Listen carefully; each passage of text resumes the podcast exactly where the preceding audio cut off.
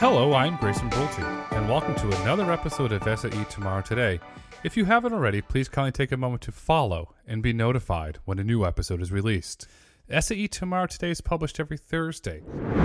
On today's episode, I sat down with Eugenio Cafiero and Aubrey Donnellan, founders of Bear Flag Robotics, to discuss the diversity of thought foundational to the Bear Flag DNA, the unique business model that makes their service a success, and how Bear Flag is part of the collage of technology making farming more sustainable. And away we go. Enjoy this episode. Welcome to the podcast. Hey, Grayson. Thanks for having us. You're welcome. What you're doing is super, super cool. And so I'm excited to dive into this. But before we dive into it, I want to uh, take a trip down memory lane. You first met at Carnegie Mellon over 20 years ago. Now you're building Bear Flag Robotics together. What was it like to build a company with an old friend that you trust? The best. I mean, that's the most, well, that's the most important part, right? One of the fantastic bits about growing this company with Aubrey is how we see the world so differently and the perspective, perspectives that we bring to the company and the industry, but also having that underlying trust of knowing that we're both moving in the same direction, wanting the best thing for the company, even, even if conversations get tense or we diametrically have diametrically opposing perspectives. Yep. I mean, diversity of thought diversity of people, background, experiences is what enhances any team's effectiveness. It's like why we focus on it at Bear Flag too. And so if you think about a founding team when it's just a few of you on a dream, literally in Eugenio's garage, um, you know, it's hard to do it alone. You get caught in your head. And I think having having somebody that you can trust, be transparent with, own all of your bad decisions, everything you don't know, um, that's the key to being able to have longevity in the process because it's it's not a quick a quick journey. Absolutely fantastic because you're looking at it from from different perspectives of the world and then you bring those perspectives to kind of try and find that middle ground of what's going to be the best for the company and your customers. No that's grayson that's exactly right and it's not just you know me and aubrey too. We're running this incredibly exciting company where we have this operation side of the business with ag professionals and we have this engineering side of the business with some of the finest roboticists I've ever had the pleasure of working with in my life. And how do you how do you encourage communication? How do you encourage cooperation on teams that come from such vastly different backgrounds and have different ways of attacking problems? We talk about this all the time. There's a uh, the metaphor is there's a chair in the middle of the room and we're all standing on different in different corners of the room, but we're looking at the same chair. And how do we see that? How do we describe that? That's going to be different, but we're all looking at the same thing. And how can we increase communication across the team to be most effective and productive as possible? Listen, we haven't always gotten it right. Um, it's a it's a process, not a point. Um, but it's something we focus on quite intently. And then Aubrey, is this you're, setting you and Eugenio are setting a clear example for for trusted communication? Is that going out throughout the organization so individuals see the trust that you that you two have together? Absolutely. Absolutely. I mean, we, as much as we try to align ourselves um, and make sure that, that we both know where we agree, know where we don't agree, you know, before we, we talk to the team, um, every team environment, every meeting that we have um, and get together and crop circle that we stand in with our tractors is, is open and honest communication. And we preach it we try to lead by example um, and and ownership is a really big value that that we focus on in the company. Just owning owning your feelings whatever they are owning your disagreements your concerns your excitement um, and i think it's it's done well for building a great culture at our company truly.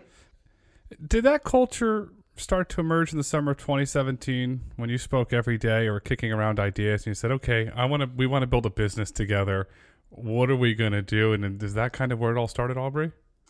Yeah, I, I, you know, I don't know if it was ownership so much as Eugenio and I feeling very strongly that we wanted to bring something to the world that was good and and valuable. I know that sounds very simplistic and idealistic, maybe, but but at the point in our careers that we were at, um, that's what we wanted to do. And so when we were in the process of ideating around a prototype um, technology that had come out that Eugenio was experimenting with, and then talking to customers, it was really all of that customer development that drove our decisions to choose a market and a customer um, to go after. And that's really what pulled us into agriculture. Eugenio, did in that garage, did you have a tractor that you were experimenting with and having a good old time? No, no. God, we started on a we started on a side by side. It's still in the shop right now. Um, literally, the last time I used it was to get beer um, down the street. So we're not we're not using it anymore, but it's there. It's a bit of a museum piece. Or the Monterey Airport, maybe on display. so we'll end up in the Smithsonian one day. Someday. it, it's it's fantastic though because you're taking a lead, leading edge on the technology. You're doing really good with the farmers, and we're going to get to this in a bit that really need your help. But I want to point out you've got an awesome business model with Tractor as a Service. How did Aubrey? How did that model come together? Because it's it's incredible. As we dive into it, you're making it sustainable for the farmers to farm more land because of Tractor as a Service model. Exactly. I mean, we how we came into it was was simply getting out there and and doing the thing ourselves. We have always said since the beginning days that that being out there and doing it is the only way to build this company to extract all the learning that you can fast iterative development process very close communication with customers getting feedback constantly that is how a venture backed company grows quickly it's not and people know this, but it's it's not building a product in isolation and trying to ship it to customers and sell them on why they need it. Um, and so, really delivering a service allowed us to understand the customer's problems firsthand, talking to them every single day, understand the challenges of building an autonomous machine that operates in these very rugged environments and going to different farms, different times of day, different seasons in the year, different soil types all these things create a really, really robust data set that we're now using to build the product that can scale bigger than you know California, which is where we are today. And so it was by necessity that we built this as a service. And what we found is as we've been delivering as a service, there's so many benefits to scaling as a service as well, especially when you're dealing with autonomous machines. And we can talk about it later, but um, yeah, it's proven to be a wonderful business model. And I encourage any founder of a robotics company to consider building a service around your product, especially in early stages, to get all those learnings and understand what it takes to, to have a physical robot operating out in the real world. Gino, it's brilliant because you you're you're getting all the ability to learn. You're not asking a customer to write you a multi-million dollar check up front but in the long term, you're building a massively sustainable business that will allow you to scale and grow and be highly profitable and fully independent if you if you choose. Unless Mr. John Deere or Caterpillar come knocking on your door with a with a check that starts with a B, then that's a, a different conversation to have. So let's dive into the economics here for a moment. How is the Bear service uh, uh, priced? How how is it priced? Is it by by acre or how how does that work? Yeah, Grayson, we've looked at this every which way, and we just keep coming back to this per acre pricing. It just keeps it simple. And in the early days, you know, we, we talked about all kinds of stuff, you know, charging per hour, per, um, you know, uh, per per um, you know unit of crops, you know, tilled or whatever that could be, and it just kept coming back to acres. You know, we get paid for the work we do, and you know, in the early days, we were worried, hey, you know, what happens if we have downtime? We don't want the customer driving by the field and seeing us scratching our heads, wondering why it's not working and paying us for that. Like, happily, that doesn't happen too much anymore. But the per acre pricing is what makes sense. Um, folks, that's how that's how folks think about their operations. And furthermore, you know, that's that's the job that we're delivering. When you think about a service model, the you know the, the, the, customer the growers in our situations they don't care if it's a man tractor an unmanned tractor a tractor driven by a little green man. They care about the tillage being done. They care about the bed setup. They care about all the things that we're doing for them. Our product is their field how they want it. And so in that regards per acre pricing really does make sense. Do you customize your product depending on the type of the farm or the application that that farmer is hiring you for in a in a word, yes. I mean, um, every, every farm is different, right? So we talk to some farmers and they'll have this implement or that implement. Um, but what we're really doing, the way that we succeed, is building a framework underneath it. So we have a framework where we can ingest different parameters. So whether it's going to be a chisel or a disc, um, you know, certainly there's there's things we do differently for those, but it's in the same framework. And so for us, you know, early days we'd see a new thing and be like, "Holy smokes, this is going to take forever," and we go back and like try to figure out. But now that we have this library, we've seen you know 98% of all the things out there, and um, we're easily adjustable. Um, we necessarily in agriculture there is not a one size fits all, and so the secret sauce here is building that framework. Or I was just going to add on to Eugenio that I would look at it more as it's not customization, it's configuration for a customer. And and once you do that configuration to, like Eugenio said, their implements and their fields, they're running those operations every single year. They don't change. The fields don't change. And so it's it's a small upfront investment. It's very small that then has gains every year that we work with them. Um, so it's it's not highly customized. And Aubrey, looking at the, the gains that the, the, the, farmers are getting, the increases of efficiency, what type of retention rate once a farm engages you and, and hires Bear Flag? So I, you know, we, we talked about this question um, in advance, and I, I'll ask Eugenio to keep me honest, but I'm pretty sure that we haven't churned on one customer yet that we've we've had a contract and delivered to. Is that right? Yeah, and I, I, didn't want to say that without double checking. Um, because I'm very honest about stuff like this. I'm I am sure we will have churn, um, but no.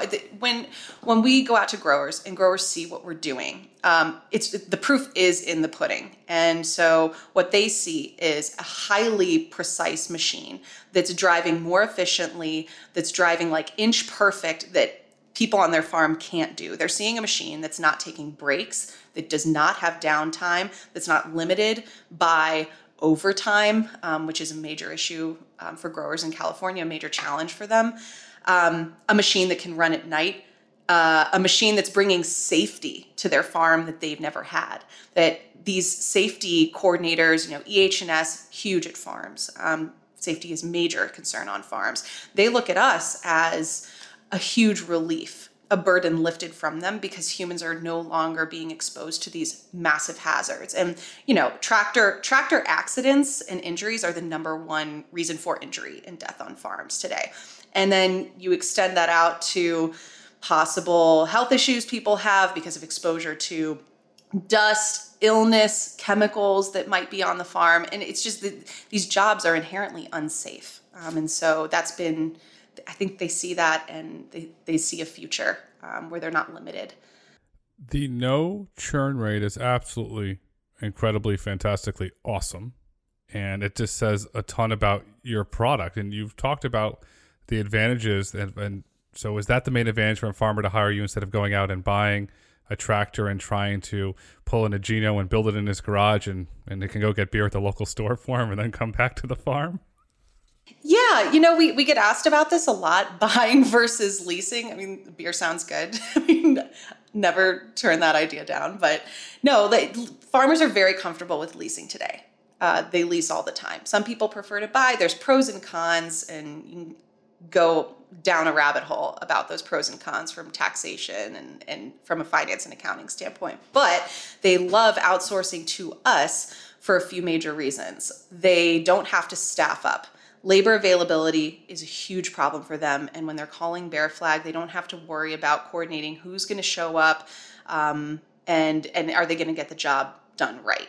Um, that's a major thing. And then alongside with the staffing, that's insurance on the machines, premiums that they have to pay on their machines, as well as workers' comp, insurance on the people side. So when you outsource to a service, you really are relieved from some of those burdens. And and then you can also write off those payments as operating costs versus you know having to deal with them as capital assets in your company. And so they they they are familiar with the model and they like the model. And and the last thing i'll say is is when businesses evaluate when to outsource to a service provider you know it's all about it's all about longevity and and the decision to keep something in house or outsource it. When you're talking about autonomous machines and we're doing tillage we're constantly upgrading our technology. We're upgrading our software on a daily basis, hardware on a not so daily basis, but way more frequently than the 10, 15, 20 year life cycle that a grower would have one monolith machine with no upgrades. And so it makes a lot of sense that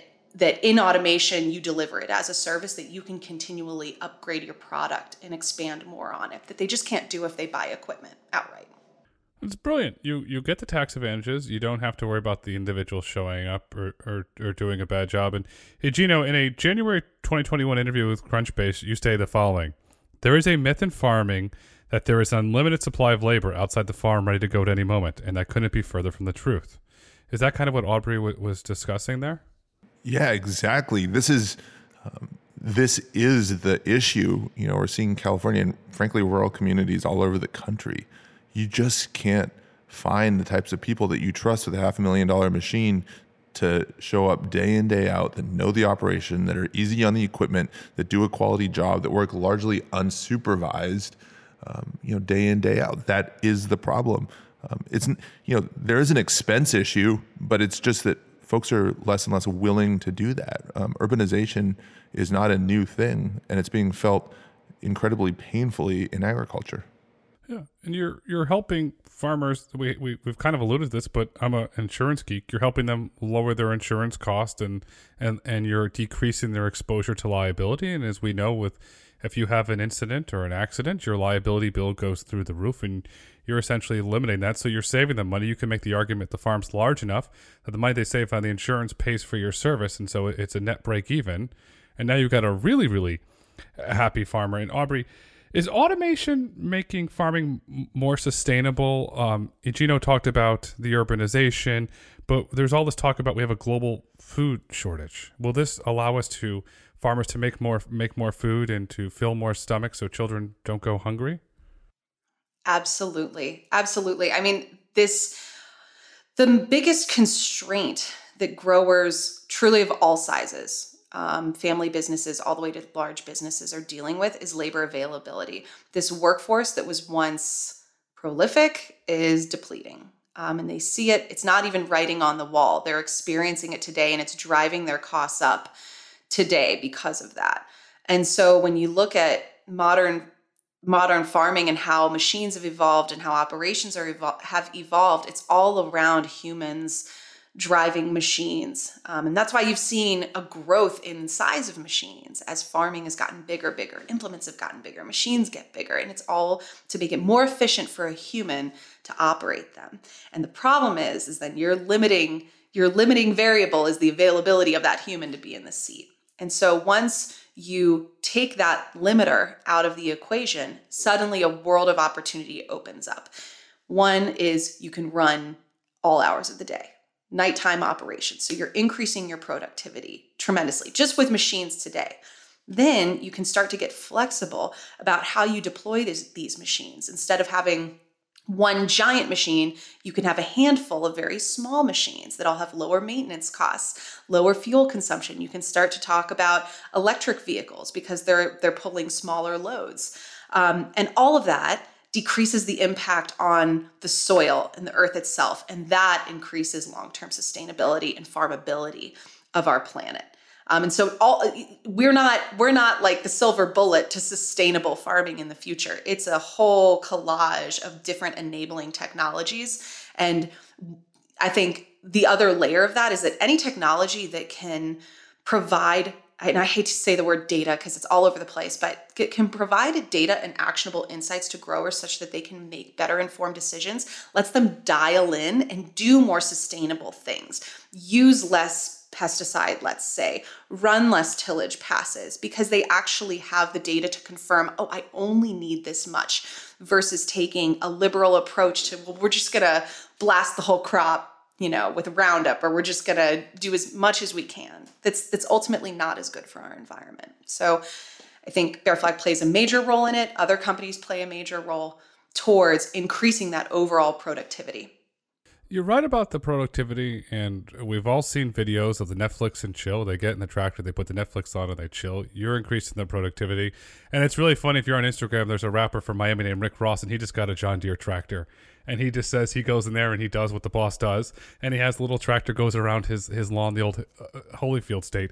But they Rick Ross could go out there and, and put one of your tractors and have a, a lot more efficient experience, and they could say I'm the automation boss and it's technology would be really cool because that's just going to take it to a whole other level. And Eugenio, Will farmers be able to expand their farms because of your technology? So Rick Ross can sit there and say, "I'm going to expand my land and use your tillage." And then, what about farmers? Can they expand it because of your technology? Yeah. So, Grayson, that's the that's the key thing here, right? There's this misconception that autonomous tractors, you know, gives time back to farmers, and they're going to spend that time on the beach or some nonsense like that. Really, it's about increasing productivity, right? Um, there's so many things to get done, and if one of the things you don't need to do is sit in a tractor or pay someone to sit in a tractor, um, how much more can you get done? There's no shortage of work, um, and it's all about increasing productivity. Absolutely um, farm farm more land with you know fewer resources. Aubrey, you mentioned this earlier in the podcast about increasing safety. Could you kind of dive a little more into that, please? Yeah, absolutely. So safety safety is a cornerstone of our company and uh, every conversation that we have and every design engineering design discussion we have we we talk about safety on a daily basis and so it's very important to us um, when we're out there and it helps us empathize and understand really intimately what our customers go through in terms of keeping their employees safe. And it's it's an ethical thing to do and it's also like a, huge business liability as you pointed out um, keeping employees safe and the burden that any small to large business owner has to take on to ensure their their employees are safe doing the job that they're paying them to do. Um, so when you're not when you don't have a human that's out there in the machine climbing up and down the ladders attaching the implements you know doing maintenance on the machine and they're remotely operating just just you're resetting the baseline of safety. They're in an office in an office that's temperature controlled where heat illness is not you know a primary concern where they have access to drinking water readily and bathroom facilities and hand washing facilities things like that. Um, so you're you're just increasing safety flat out on your farm by implementing autonomous technology. Um, and then the other thing that that we talk about too in relation to safety is actually job quality. So because because we're out there and we're measuring our job quality like with these perception sensors, we're able to actually ensure that the job is being done to a more excellent standard than than we could have before. And so when people are going out and setting up jobs, we now have a better standard to compare to and set them up for success in other areas of their farm. So why in the world would not every farmer be knocking on your door begging for for your service to run on their farm? Grayson, they are. We have a problem, and our problem is demand we can't supply to right now. we have literally farmers in every corner of the country wanting to work with Bear Flag. And the exercise that Aubrey and I are going through right now is determining where you know we can spend our resources. You know that's um, that's a large part of what we do. You know we're um, we, we we we have the technology, we have the team, um, we have this track record of success. How quickly can we scale this? How quickly can we go to Florida? How quickly can we go to Washington State? Um, these you know, how quickly can we go to Indiana and the Midwest? Um, these are the these are the questions that we're actively discussing right now. Well, I live in Florida, and we'd love to welcome Bear Flag to Florida because what you're doing is absolutely cool. So I'm going to uh, give you a scenario. I'm I'm Farmer Grayson. I got my hat on and my overalls, and I'm out there on the farm. What's the reaction from somebody like me when the tractor first shows up on my on my property? That's Grayson. People ask me, you know, what what I love most about my job, and it's that moment it's that moment right there. Um, so there's the pre-meeting where we learn about the operation, and you know I'll ask you about sort of what you know what your needs are, and we'll learn about the way you go about your business and things that are important for you, and then um, you know we'll come back with a, you know a machine, we'll do some work for you, and you know it's it's the the the range of reactions is astounding. Most most of the things people say are not safe for podcast, um, but the the low whistles are, are certainly there you know, I was standing, I was standing next to a, a prolific farmer. It was a, it was a thrill for me to be standing next to this guy because he's a legend in ag. And he's sort of sitting there shaking his head. He's like, I always knew this day would come, but I didn't know it'd be today. And it was just a thrill and honor to be standing next to him as that happened. Aubrey, you come to Farmer Grayson's farm. Do you have to map the property prior to putting the tractor to work? Sometimes yes, and a lot of times no. So farmers farmers have mapped their property using GPS um, for many years now. This is it's not a brand new technology to map your field and to use things like this is why you get Netflix and chill in the cab is that somebody can essentially right they can create a, a, a row that your GPS follows and they can go hands free hands free has been around for a while um, before bear flag um, and so we can capitalize on that and we do capitalize on that because we can ingest growers maps of their fields where then we can run our algorithms to basically build paths per the operation that we're going to do that are the most efficient, most optimized for that specific field, machine, and implement. Um, and so that that is the case in a lot of our growers. Of course, some people don't have field maps, and so in those cases, um, they can go and create them, or we can go and create them, and it's it's a very low burden process to do that. Aubrey, Josh Roos, the, the vice president of ag operations at Church Brothers Farms in California, has been a client of yours for over two years, and He's publicly stated the following I believe their product is better than people. Drivers, simply because they're human. It does a job of suffocations. My vision is for them to run all night. Are you running all night at Church Brother Farms? And is is Josh still singing your praises? Not tonight, but but we have um, a big part. So from a technical standpoint, we can run at night. We have run at night. We do run at night, um, and a commitment as a service provider to our growers is that we have to be able to meet their operational schedules. And in, in agriculture, it's not like a clock in at eight, clock out at five kind of deal. Um, and especially in peak times, you're working a lot of hours a day and through the weekend. And so, by the nature of the business that we're in, we have to be able to do that. That's a requirement. And so, we, we do do that. Um, and so, yeah, d- nighttime operations are critical to our customers today. They're also a large component of why this business does contribute to sustainability, to larger productivity. When you have these things running all night, you can do amazing things. Um, and so it's just a matter of building the infrastructure around it. And we do, we do have infrastructure around it today, but you can imagine to to scale a business that's running around the clock and supporting customers around the clock, that requires infrastructure. And that's that's part of the I'll say like IP. It's not, you know, a patent that we've developed, but that is that's like the secret sauce of this company that and why others can't just stand up a competitive company is because we're building the infrastructure to support these machines in operation around the clock, scaling to the country and eventually the world. It's it's not a small feat um, to consider. The most product companies don't do and don't know how to do. Because you're going to have to figure out your supply chain. You're going to have to figure out the infrastructure. And I have to tip my hat to you because that's going to be the key to it. And you have to understand like staging areas. If you're going to go to the southeast, or you're going to go to Northern California, or you're going to go farm out somewhere in the Dakotas, you have to understand and have the staging stations and have all that infrastructure in place. And so, building upon the infrastructure statement, egino So when a farm calls, and let's just call, here's Farmer Grayson again. I'm calling you up. And I say, okay, this thing's amazing. I saw one of your tractor videos. I want a tractor on my farm. How fast can I get the tractor? So the answer is how many acres he got, right? We we we move quickly, and that's the benefit of the service, right? Um, how quick can a truck get there? and that's really the answer. Can you run multiple tractors at the same time on a farm if you've got a really large farm with a lot of acreage? Oh, you you betcha. Yes. That's the whole that's the whole way this works. Um, you know, just this morning I logged on. We had five tractors um, going at the same time at, at a farm. Um, yeah, um, we that that's the secret sauce here. Wow, wow. Okay, so let farmers please knock on their door, and they're going to figure out the infrastructure, and they're going to help you scale. Aubrey, are there limitations for when these farmers call you for the for the types of farms that you can operate on today? Uh, not not many. Um, you know, we're so today we're doing tillage, and we're not limited by the crop type at all. Um, we'll talk to any type of grower, any size grower that's interested in this. Um, we are not limited in that way.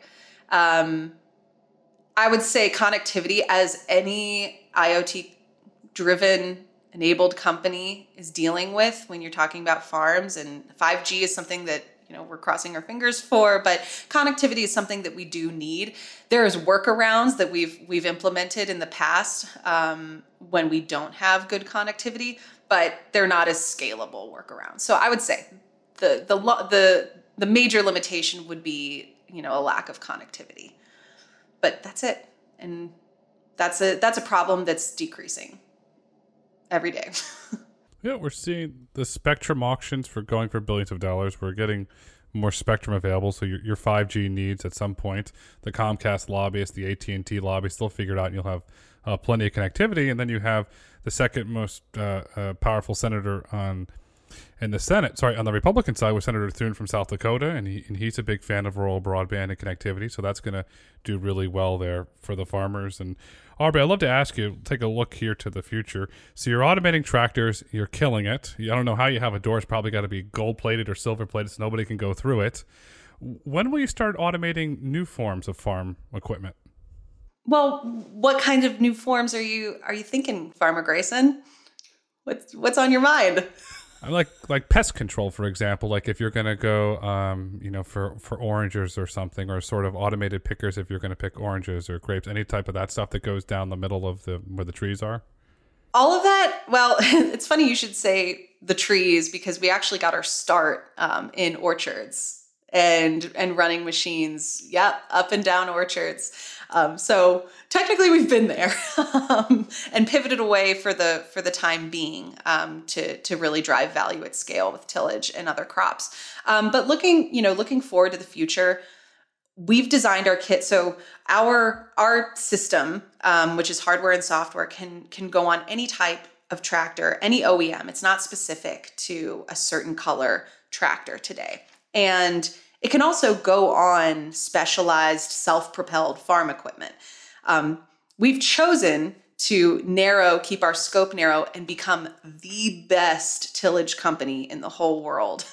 um, and that's that's no small feat. And so we want to be excellent about what we do, we choose to do before we go and expand to other platforms. But we can certainly do that. I would say our strategy, and that's why we chose the tractor, is because it's the most versatile platform in ag that exists, um, is to capture all of the value in the different stages of the growing life cycle. So you mentioned spraying, we're doing tillage, we're also now doing cultivation.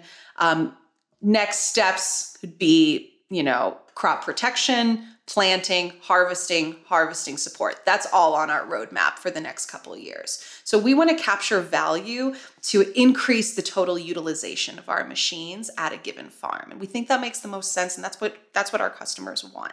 Um, of course, we can go to other platforms as we as we want. Um, I don't know, Igino, do you have any good ideas? Next platform? I got I got more ideas than we have time. so, in a nutshell, you know, you're building the future of farming. You're gonna you're gonna kill it on tillage, then you're gonna go to the next thing, and you're just gonna create tremendous amounts of value. Then you're gonna build this giant moat around your business. There's there's certainly a lot to do in agriculture, but we plan on being a big part of it. Well, I think you're you're going to be a big part of it, and I think you're going to be a bigger part than you even assume that you're going to be. And this has been absolutely fun and I've learned a lot. It's been interesting. I even got to play Farmer Grayson, which is super cool for anybody that knows me. That's my dig. And uh, as we as we look to wrap up this super insightful, fun conversation, what would you like our listeners to take away from it? And Gino, I'll start with you, and then Aubrey, I'd love your comments after as well. Yeah, I think for the folks outside of ag, just recognizing how big this industry is and the opportunities. This is, um, you know, you interact with ag every day, three times a day when you have a meal um, and it's a massive industry with a ton of opportunity. Um, definitely encourage folks to take a second look. Aubrey? Yeah, I would just, I would shout from the rooftops how fun and rewarding it is to work specifically at this company uh, in automation. Um, I was a mechie. I've, I've been intrigued about robotics since I was in college where I met Igino. And now that I don't do any of that for the company, I love working in this space in for younger people in STEM looking for opportunities to do something more, do something that's mission oriented, whether it's Bear Flag or not. I would highly encourage you to look in the ag tech space because I don't think it gets as much hype as it should. Um, and yeah, it's a really good use of your time if you want to do something good for the world and use your superpowers as an engineer. Superpowers are cool. Ag tech is even cool, and you're right. It it, it is a tr- tremendous business, and as we've heard on today's podcast, tomorrow is today, today is tomorrow, and autonomous tractors are the future. Aubrey and Gino, thank you so much for coming on the podcast today. Thanks for having us. It's been great. Thanks, Grayson. Thank you for listening to SAE Tomorrow Today. If you've enjoyed this episode and would like to hear more, please kindly rate, review, and let us know what topics you'd like for us to explore next. Tune in next week to hear from Amy Chu, Director, Automated Vehicle Safety Consortium, as we discuss the best practices for safety in deployment. SAE International makes no representations as to the accuracy of the information presented in this podcast. The information and opinions are for general information only. SAE International does not endorse, approve, recommend, or certify any information, product, process, service, or organization presented or mentioned in this podcast.